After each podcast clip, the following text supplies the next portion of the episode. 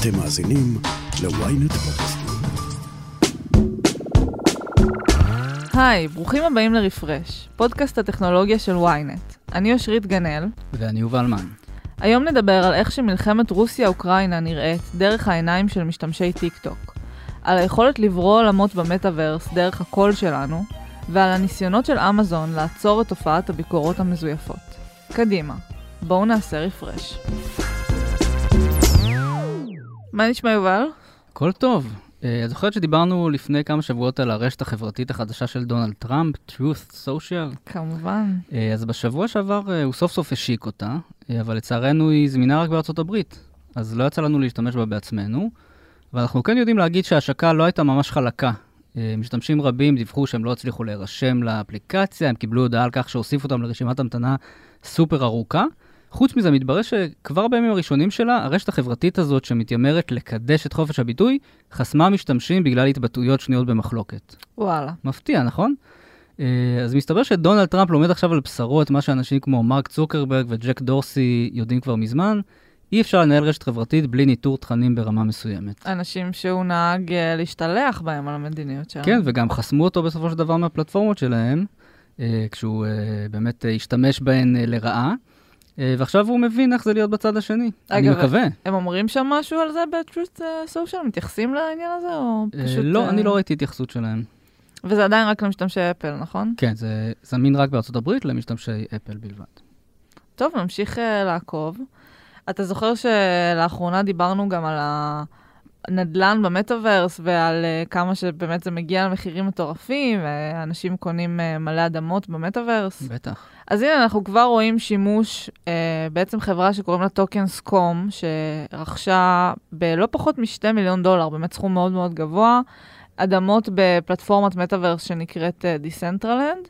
אה, הם הכריזו שהם הולכים לעשות בשטח הזה שלהם תצוגת אופנה. אה, זה הולך לקרות אה, בחודש הקרוב, וזה הולך להיות תצוגת אופנה של אה, שלושה ימים. עם אה, מותגים מאוד מאוד אה, גדולים של מעצבים מהעולם האמיתי, זאת אומרת שכולנו מכירים. טומי הילפיגר, קוואלי, דולצ'ה וגבאנה וכולי. ויש כאן איזשהו ניסיון, לדעתי, גם להביא יותר אנשים למרחב הווירטואלי הזה, ומהצד של החברות המסורתיות אנחנו רואים איזה ניסיון להתחיל להבין את העולם החדש הזה ואיך משתתפים בו. כן, בכלל Decentraland, אני חושבת שהיא אחת הפלטפורמות אה, המעניינות ביותר לעקוב אחריה, לראות אה, לאן היא תתפתח. כן, אם היא תצליח אה, לשמר על הפופולריות המוקדמת הזאת שהיא צוברת, או שבכלל בהמשך זאת לא תהיה... כן. מעניין מי הדוגמנים והדוגמניות uh, בתצוגת אופנה הווירטואלית הזאת. כן, מעניין באמת אם זה יהיה אבטארים כזה, כשנראים אנושיים, או משהו מופרך לגמרי. כן, וכמה רזים הם יהיו, זה גם מעניין. כן, מודל היופי במטאוורס.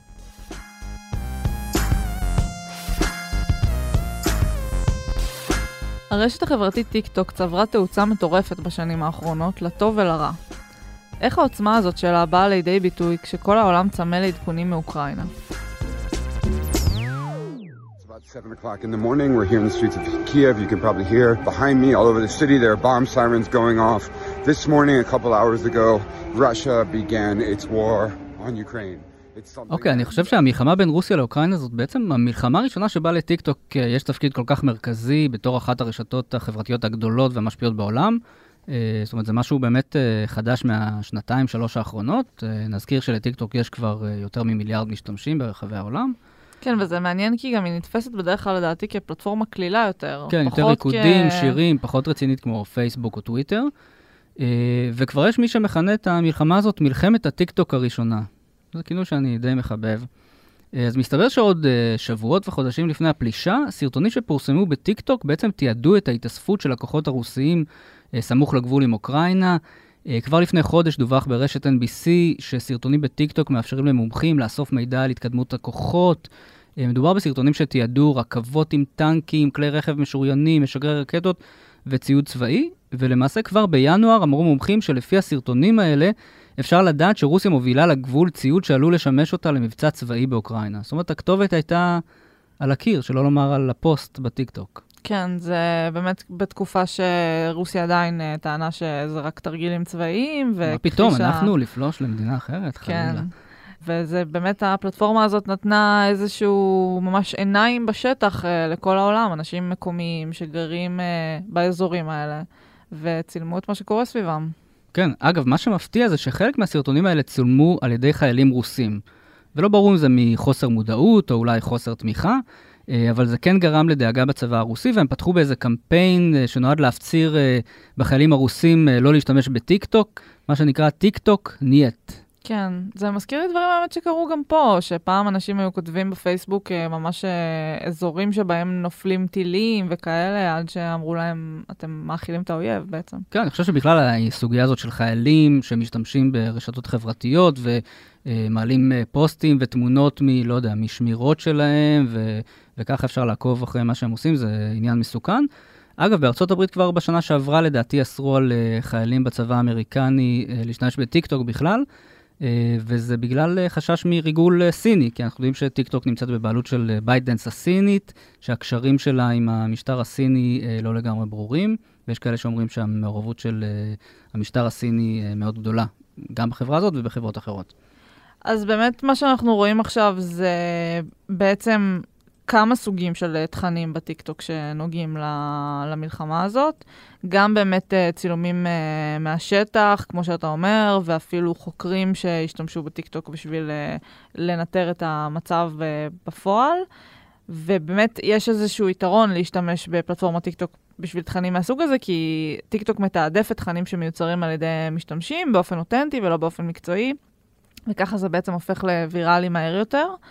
Uh, מנגד, אנחנו רואים uh, גם תופעות פחות, uh, פחות חיוביות, נקרא לזה, סביב המלחמה הזאת בטיקטוק. למשל, אנחנו יודעים שרוסיה יודעת לנצל פלטפורמות של רשתות חברתיות בשביל להפיץ דיסאינפורמציה ולנסות לחזק את הנרטיב שלה ולזרוע בלבול במערב. כן, היא עשתה את זה ב-2016 בבחירות לנשיאות הברית, היא התערבה למען טראמפ, ויש מי שאומרים שהיא עזרה לו להיבחר. ועכשיו אנחנו ממשיכים לראות בעצם את ה...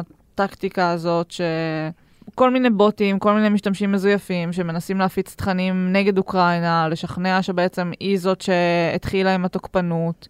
ואנחנו רואים את זה, כמו שאתה אומר, גם ברשתות החברתיות שאנחנו רגילים, וגם בטיקטוק, וחוקרים באמת רואים אה, עלייה בפעילות מהסוג הזה בתקופה האחרונה. וזה ממשיך גם עכשיו, בימים של הלחימה ממש, אה, ונכון לרגע זה הקרבות עדיין נמשכים. אנחנו רואים באמת המון המון סרטונים בטיק טוק שמתעדים את הכוחות הרוסים בתוך אוקראינה, אה, וזה נורא מעניין, אני חושב, כמי שלא נמצא שם אה, בשטח, לראות איך זה נראה מנקודת המבט אה, של האדם הרגיל, האוקראיני ש, שחי שם, ולא מנקודת המבט הרגילה שאנחנו מכירים של כלי התקשורת המסורתיים. מצד שני, השאלה היא אם אפשר להאמין לכל סרטון שאתה רואה בטיק טוק, והתשובה היא לא. ברור שלא. ברור שלא. וזה מדאיג כי לא מעט אנשים, ואנחנו מדברים בעיקר על אנשים צעירים ובני נוער, מסתמכים על הרשתות החברתיות, וטיק טוק ביניהם, אה, כדי לקבל אה, עדכונים על מה שקורה בעולם. וכשהם לא מתעדכנים בכלי תקשורת אה, מהימנים ומתעדכנים במקומות האלה, זה יכול להיות מסוכן. כן, אז uh, באמת uh, סרטונים עם כל מיני השטגים שנוגעים למלחמה הזאת זוכים להמון המון צפיות uh, בימים האחרונים. אבל באמת, כמו שאתה אומר, אין כל כך אה, ביקורת על הדבר הזה, ויש הפצה של המון אה, זיופים והטעיות, למשל קטעי וידאו שהם בכלל מכל מיני קונפליקטים אחרים שקרו בעבר, או אפילו במקומות אחרים בעולם, אפילו קטעים מסרטים וממשחקי וידאו, ובאמת אנחנו רואים תופעה של משתמשים שהם מנצלים במודע פיצ'רים שהם יודעים שהם מגדילים פופולריות לפי האלגוריתם של טיק טוק. למשל, אם אני משתמשת באודיו קיים שכבר עשו בו שימוש על גבי צילום חדש לגמרי, זה כנראה יקפיץ את הסרטון שלי. אז uh, אנשים עשו את זה, בעצם השתמשו בקול של ירייה שהשימוש בו התחיל עוד לפני שהמלחמה פרצה, אז הוא בוודאות לא משם.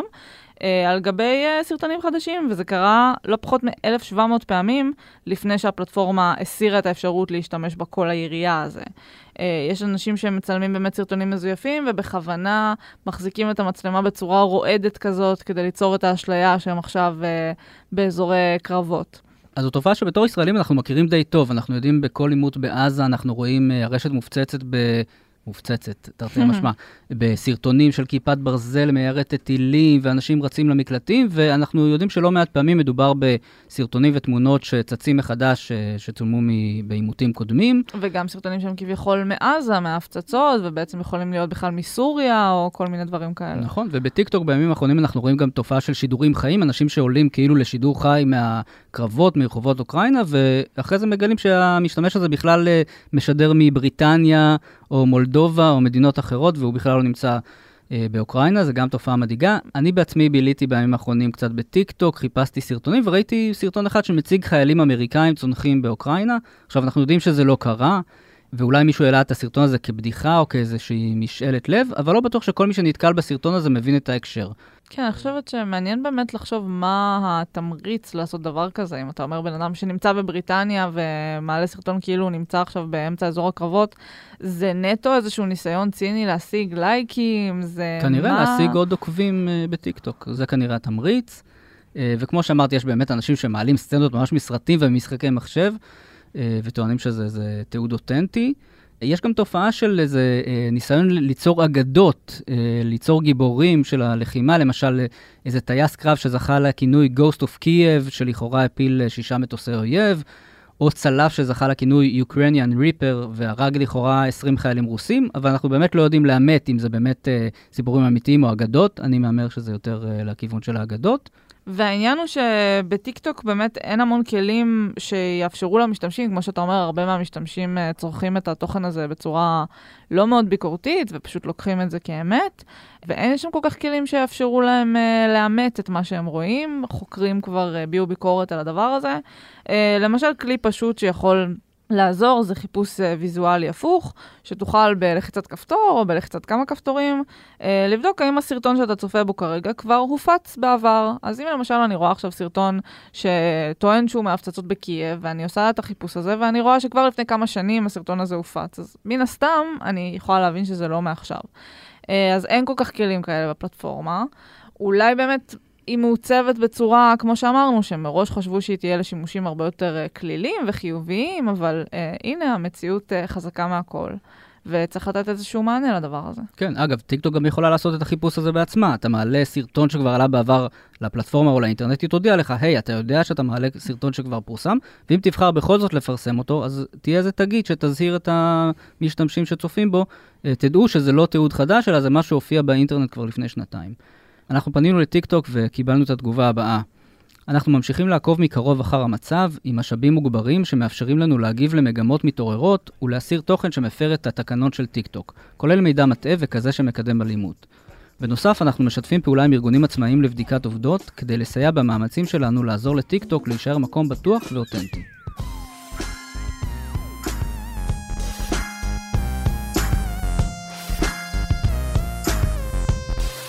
האם בעתיד נוכל לברוא עולמות וירטואליים באמצעות פקודה קולית? זה בדיוק החזון של מרק צוקרברג, שנתן לנו בשבוע שעבר הצצה לכמה פיתוחים מסקרנים ושאפתניים מאוד של מטא עבור המטאוורס, הגלגול הבא של האינטרנט. Hey BuilderBot. First, let's start with the scene. Let's go to a park. Actually, let's go to the beach. Pretty good. Let's add some clouds. Huh, that's all AI generated. אז בשבוע שעבר מטא ערכה אירוע וירטואלי תחת השם בתוך המעבדה לבנות עבור המטאוורס עם בינה מלאכותית. ואחד הדברים היותר מעניינים, אני חושב שהוצגו שם, זה סייעת קולית שבעצם מאפשרת למשתמשים לברוא עולמות וירטואליים באמצעות פקודה קולית. מרק צוקרברג הדגים איך הוא אומר, let's go to the beach, וממש עולם וירטואלי נברא מסביבו, סביב האבטאר הדיגיטלי שלו, סביבה שנראית כמו חוף הים, אחר כך הוא ביקש מהסייעת הזאת להוסיף עצים, להוסיף אי, להוסיף רמקולים, השקעות, להשמיע מוזיקה, וכמובן את גלשן ההידרופויל האהוב עליו. And let's add a hydrofoil. You gotta have a hydrofoil. מה קורה בסיטואציה כזאת אם uh, אני ואתה עכשיו במטאוורס ואתה אומר uh, בואי נלך לים ופתאום נהיה סביבנו ים ואני אומרת לך לא מה פתאום צריך לעבוד בוא נלך למשרד ואז הכל משתנה למשרד ככה אנחנו נמשיך uh, לשנות את הסביבה סביבנו. האמת שזה נשמע כמו משחק נורא כיפי. מי מחליט, מי מחליט לאן הולכים? האמת שזה מזכיר לי את הקטע הזה ביפיפייה הנרדמת של דיסני, שהן משנות לה את השמלה על כחול, ורוד, כחול, כאילו לא מצליחות להחליט. אבל זה זיכרונות מהילדות שלי. נחזור לתקוות של צוקרברג. כן, אז אני רוצה להגיד, אה, ראינו כבר בעבר את חברת OpenAI, אה, שנוסדה בין היתר על ידי אילון מאסק, אה, מציגה בינה מלאכותית ג'נרטיבית, שבעצם מקבלת פקודות טקסטואליות, למשל כמו צייר לי אבוקדו, והיא פשוט מציירת לך אבוקדו. אבל אני אישית לא ראיתי עד עכשיו באמת בינה מלאכותית שיודעת לייצר סביבה וירטואלית בתלת מימד, בפקודה קולית. שזה, אני חושב שזה נורא יעיל במטאוורס, כי המטאוורס יתבסס במידה רבה על מה שנקרא user-generated content. תוכן שנוצר על ידי המשתמש, ובעצם הפיתוח הזה יאפשר למשתמשים של מטא אה, ליצור עולמות וירטואליים ממש בדיבור, הם לא יצטרכו להבין בתכנות או בגרפיקה, הם לא יצטרכו להתעסק עם איזה ממשק מורכב, הם פשוט יגידו, בא לי עכשיו ללכת לים, בא לי עכשיו ללכת לפארק, אה, וזה פשוט יקרה כן. מעצמו. כרגע יש עם זה שתי בעיות. אה, קודם כל, מדובר בגרפיקה מאוד בסיסית ולא עשירה, ובשביל חוויה באמת מהנה במטאוורס, אנחנו נצטרך לראות אה, שיפור בעניין הזה. חוץ מזה, מדובר בדמו, אנחנו לא יודעים עד כמה הוא מייצג את היכולות האמיתיות של המערכת, עד כמה הוא ערוך בקפידה בצורה שבאמת אה, תיראה לנו מאוד מרשימה. אבל צריך להגיד שצוקרברג בעצמו מודה שיש פה עוד הרבה עבודה, זה לא משהו שיהיה מוכן מחר, זה משהו שבאמת מטא בונה לעוד שנים קדימה. עוד פיתוח מעניין שהוא הציג באירוע הזה מדבר על האפשרות uh, לתרגם uh, בזמן אמת. אסוסו. בוסאי דה באקוריורס. קלפנה שייר קרה. ג'יליה סוג'ין. Across the globe, there are thousands of languages, making translation essential to inclusion. בעצם uh, מכל שפה לכל שפה, אה, שאני בעצם מדבר איתך ביפנית, ואתה תענה לי בגרמנית, ובזמן אמת במטאוורס אנחנו נשמע אחד את השני בשפה שאנחנו מבינים. כן. שזה נשמע מטורף. כן, הוא קרא לזה כוח על, שתמיד רצינו שיהיה לנו. אה, ובאמת הרעיון הוא שזה יהיה תרגום קולי סימולטני, זאת אומרת, המערכת של מטא לא תמיר את הקול לטקסט ואז שוב לקול, אלא פשוט תעשה תרגום של קול לקול, שזה קודם כל דבר נורא מעניין. ובאמת אה, מדובר פה גם על שפות שהן לא מאוד מדוברות, שעד היום היה קושי עם זה, כי אמ, מודלים מסורתיים, נקרא לזה, של בינה מלאכותית, צריכים המון המון מידע בשביל uh, ללמוד ממנו, ומן הסתם בשפות שיש פחות טקסטים או פחות uh, מידע עליהם, uh, זה קשה יותר. אבל הוא טוען שבעצם המודלים שהחברה עובדת עליהם עכשיו, יוכלו ללמוד גם עם מעט מאוד מידע. כן, זה פרויקט שצוקרברג קורא לו No Language Left Behind, והוא אומר שבעצם מטא תדע לתרגם כל שפה בעולם, גם יש מעט מאוד דוגמאות uh, שלה. למשל, תחשבו על שפות כמו יידיש או ארמית, שפות שכבר לא משתמשים בהן, אבל uh, המודל uh, AI של מטא ידע ללמוד אותן ולתרגם. כשהרעיון בכל זה, זה בעצם uh, להגביר את הנגישות של uh, אנשים מסביב לעולם לפלטפורמת המטאוורס החדשה הזאת, וגם uh, להגביר את האפשרות לתקשר, בעצם שנוכל באמת לתקשר עם uh, כל בן אדם בלי אה, מחסומי שפה. כן, בעצם אה, לשבור את מחסום השפה. אה, אבל זה נורא נורא נורא יומרני. אה, ורק נזכיר שהיום... אוטופי כמעט. כן. אה, רק נזכיר שהיום רוב הסייעות הקוליות בכלל לא תומכות בעברית. אה, חוץ מסירי למשל, אה, של אפל. אה, ולמערכות התרגום האוטומטיות של פייסבוק וגוגל יש לא מעט מגבלות וטעויות. אנחנו יודעים, כל מי שאי פעם משתמש ב Google Translate מכיר את הטעויות של המערכת הזאת. לפני כמה שנים התרגום של פייסבוק גרם בטעות למעצר של פלסטיני שכתב בוקר טוב, אבל התרגום האוטומטי תרגם את זה ל... תתקפו אותם או משהו כזה. אז זאת אומרת, יש פה המון בעיות, ולדבר עכשיו על תרגום קולי בזמן אמת של כל שפה לכל שפה, זה נשמע אה, כמו חזון אחרית הימים, כשעדיין אין לנו אפילו גוגל אה, Assistant שיודע אה, להבין אותנו בעברית. כן, אני חושבת ש Google Translate זה באמת אולי אחד השירותים הכי טובים היום בעניין הזה של תרגום, ועדיין יש לו המון פעמים טעויות מאוד מביכות, בטח ובטח בשפות שהן פחות מדוברות. אה, יש איזה יוטיוברית למשל שלוקחת כל מיני שירים ומתרגמת אותם בטרנסליט לכל מיני שפות אחרות ושרה את מה שיצא וזה נשמע לפעמים ג'יבריש אה, לחלוטין, כאילו אין, אין היגיון בכלל. Give up, give up, you cannot do it back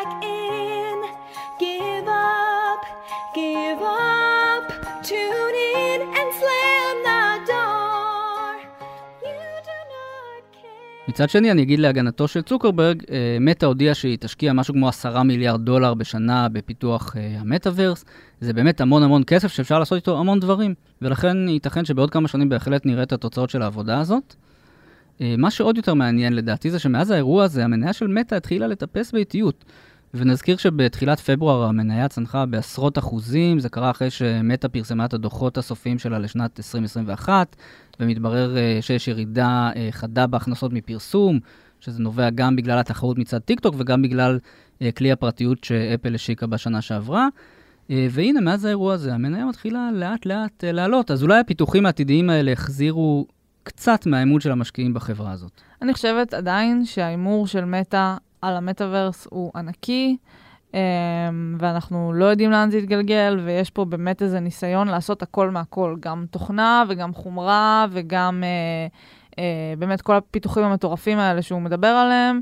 Um, ובעצם, אני לא יודעת, זה שוב, כמו, ש, כמו שאתה אומר, זה נשמע מאוד מאוד עתידני, והשאלה הכי גדולה היא, האם באמת אנשים ירצו להשתמש בזה. אני חושבת שיש היום כלים uh, הרבה פחות מתוחכמים, כמו באמת uh, הפלטפורמה של רובלוקס, ש...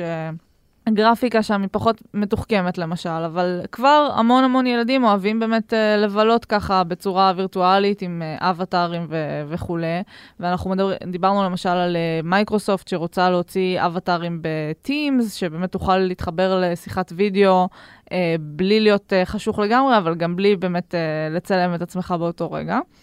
ולדעתי אלה דברים הרבה פחות יומרניים, אבל שיש להם כבר איזושהי שימושיות. ואולי כדאי להתחיל משם. כן, אני מסכים איתך לחלוטין. מצד שני, פייסבוק ממש בהתחלה של זה, זאת אומרת, הם רק עכשיו מתחילים, רק עכשיו הם פתחו את הפלטפורמות שלהם, והיתרון הגדול שלהם זה ה-Quest 2, אה, קסדת uh, מציאות uh, מדומה, שהיא בעצם תהיה שער הכניסה למטאוורס. לאף חברה אין מכשיר כל כך מצליח בתחום הזה של המציאות המדומה, ואולי זה הנשק הסודי של צוקרברג בדרך למטאוורס. אין ספק שאם הוא באמת יצליח לקיים את כל הדברים האלה, במיוחד התרגום, זה באמת נשמע מדהים.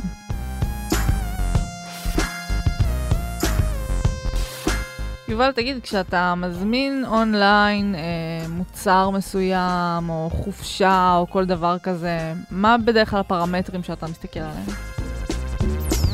אז קודם כל אני מסתכל בתמונות, המוצר צריך להיראות טוב, ואחרי זה אני ישר גולל למטה לתגובות. אני רוצה לראות מה הביקורות, מה האנשים שקנו את המוצר הזה אומרים על המוצר.